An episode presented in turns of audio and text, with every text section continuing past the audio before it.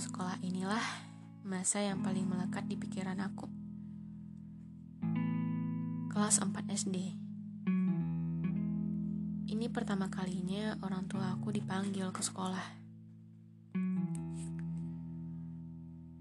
Hmm, jujur, waktu itu aku takut banget bilang ke orang tua dan aku merasa hidup itu akan berakhir pada waktu itu. Aku sedih dan nangis. Gimana caranya ngomong sama orang tua? Dan besoknya saat mau pergi ke sekolah, aku beranikan diri untuk berangkat sekolah tanpa membawa orang tua aku.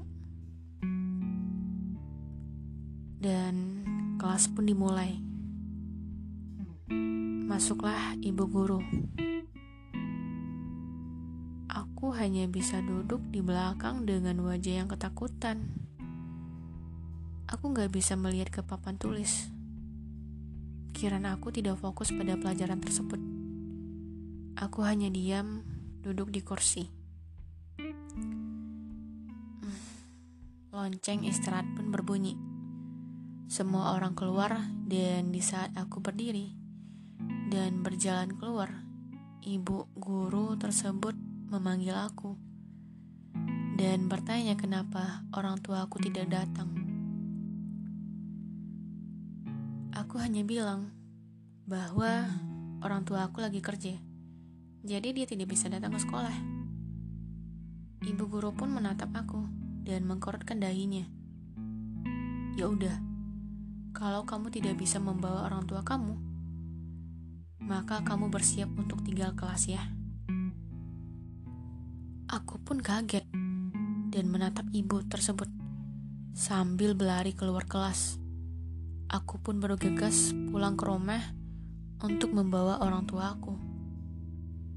Aku lari sekencang-kencangnya pergi ke rumah dengan air mata di dalam. Tibalah aku di rumah dan membuka pintu. Aku kaget, ternyata bunda aku tidak pergi kerja. Dan aku beranikan diri. Bicara sejujur-jujurnya ke bunda aku sambil menangis.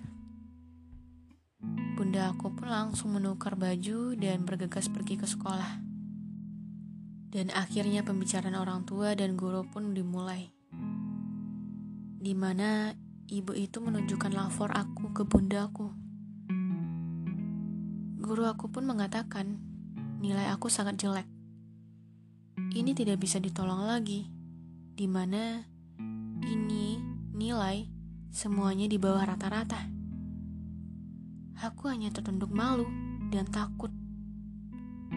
Dan guru aku berkata, anak ini sangat sulit untuk mengenangkap pelajaran yang diajarkan dan kepintarannya di bawah rata-rata anak yang lain. Dan anak ini sulit untuk fokus belajar. Jadi saya harap anak ini harus bisa belajar ulang lagi agar bisa lebih memahami materi di kelas ini. Bunda aku langsung memohon kepada guru agar bisa beri kesempatan aku lagi untuk bisa naik kelas. Bu, saya mohon beri anak saya kesempatan lagi agar dia bisa naik kelas. Guru aku pun berkata, "Maaf, Bu, anak ibu sulit banget diajarkan." Dan dia sangat sulit mengerti pelajaran matematika, di mana ini kunci untuk lulus sekolah. Ya, salah satu cara yaitu les bersama saya, agar anak ibu bisa naik kelas. Bunda aku pun tersenyum dan menerima tawaran tersebut. Aku pun bisa naik kelas dengan syarat ikut les bersama ibu tersebut. Nah, inilah sekolah di mana hanya menilai masa depan anak dari sebuah nilai. Dan itu masih berlaku sampai sekarang. Aku tahu nilai itu adalah sebuah proses kehidupan bahwa kamu menjalankannya dengan sungguh-sungguh atau hanya sekedar menjalankannya saja.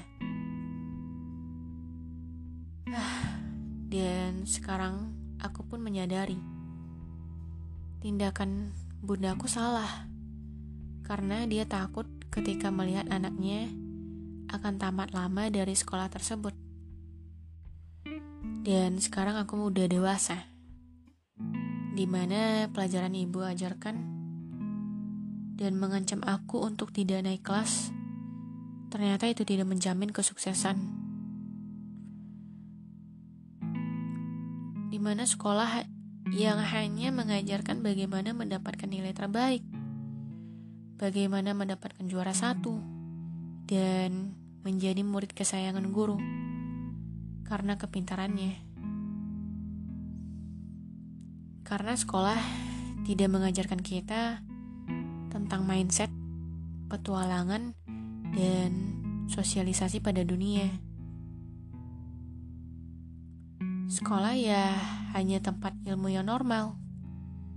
Namun dunia terkadang memilih hal yang tidak kenormalan tersebut.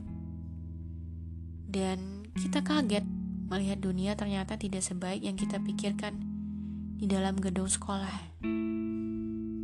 Dan ternyata dunia begitu keras. Tidak seindah hadiah juara saat sekolah. Ah, iya. Udah sekian ya dari aku yang pernah sekolah dulu. Ingat teman-teman, sekolah tidak menjamin kamu dalam melihat perspektif dunia ini. Tapi sekolah hanya mengajarkan kita untuk bernilai dalam kehidupan ini. Ya udah deh, sekian dari aku. Karena sekolah tidak menjamin kesuksesan. Jadi, tolong uh, ibu-ibu Jangan terlalu menindas anak yang tidak pintar dahulu. Karena bukan berarti mereka tidak mempunyai masa depan. Ya udah deh, sekian itu. Sekian terima kasih dan see you.